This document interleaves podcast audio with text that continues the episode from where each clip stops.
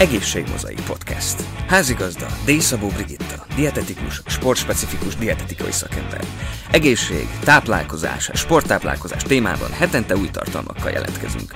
Kövess minket a Spotify és YouTube csatornáinkon. Apránként az egészségért.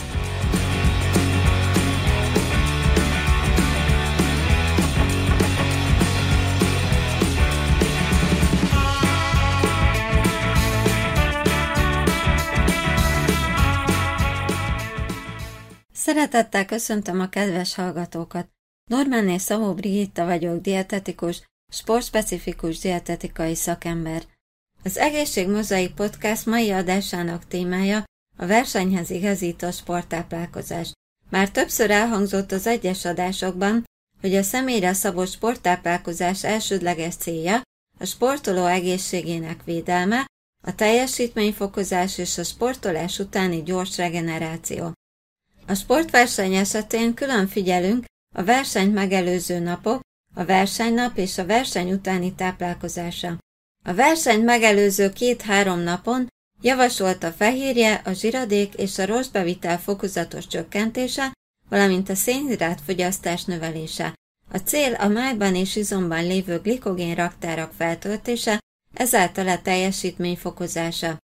A verseny előtti este próbálj főként burgonyából, rizsből, tésztából készült ételeket, valamint fehérpékárú, gyümölcsöt, háztartási kekszet, rizscsipszet, száz százalékos szűrt gyümölcslevet fogyasztani. A hús tejtermék fogyasztás mérsékelt legyen. A verseny napján kelj fel időben és próbálj a versenyt megelőző négy órában folyamatosan, főként szénhidrát alapú élelmiszereket fogyasztani. A reggeli lehet kukoricapelhely rizskása, főként vízzel elkészítve, fehér kenyér, zsemle, kifli mézzel, kevés lekvárral megkenve. Óránként próbálj keveset enni, amely lehet banán, műzliszelet, aszalgyümölcs, puffasztott rizs, háztartási keksz, száz százalékos szűrt gyümölcslé. A verseny előtt próbáld ki, hogy mely élelmiszer nem okoz gyomor-bérrendszeri panaszokat. A folyadékbevitel a versenyt megelőző egy-négy órában legyen folyamatos.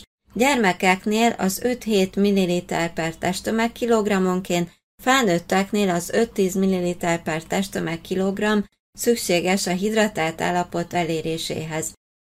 A versenyt megelőző egy fél órában gyorsan felszívódó szénhidrátot fogyaszt, amely lehet gyümölcs, gyümölcsfüle, háztartási keksz, puffasztott rizs, asszalgyümölcs, izotóniás ital. A verseny első órájában elegendő tiszta víz fogyasztása, a második órától ajánlott szénhidrát bevitele, izotóniás ital, sportgél, műzliszelet, banán, asszalgyümölcs formájában egyéntől függően a kiürült glikogén raktárak feltöltésére. A folyamatos folyadékbevitel biztosítása szükséges. A verseny után ajánlott a húsz-harminc percen belüli gyors regeneráció, fehérje és szénhidrát együdejű bevitele, jó minőségű fehérjeszelet, kakaó, sonkás szendvics, tejita a fogyasztása, valamint az elveszített folyadék mennyiség száz huszonöt-száz ötven százalékának fokozatos pótlása szükséges. A verseny után a főétkezésekre hús, hal, tojás feltét fogyasztása javasolt, burgonya, tészta, rizs, párolt zöldség, salátakörettel, wrap, sonkás pizza az ízlésnek megfelelően. Ügyelj a megfelelő táplálkozásra, növeli a koncentrációs, koordinációs készséget, a robbanékonyságot, kitolható a kifáradási idő. Köszönöm, ha a további adásaim is figyelemmel kíséred. Kövess engem a Spotify és YouTube csatornáimon, valamint az egészségdietetika pont hu per podcast oldalon. doktor Mányi Szabó Brigitta dietetikus, sportspecifikus dietetikai szakember adását hallgattátok. Apránként az egészségért. Egészségmozaik podcast. Házigazda Mányi Szabó Brigitta, dietetikus, sportspecifikus dietetikai szakember. Egészség, táplálkozás, sporttáplálkozás témában hetente új tartalmakkal jelentkezünk. Kövess minket a Spotify és YouTube csatornáinkon. Apránként az egészségért.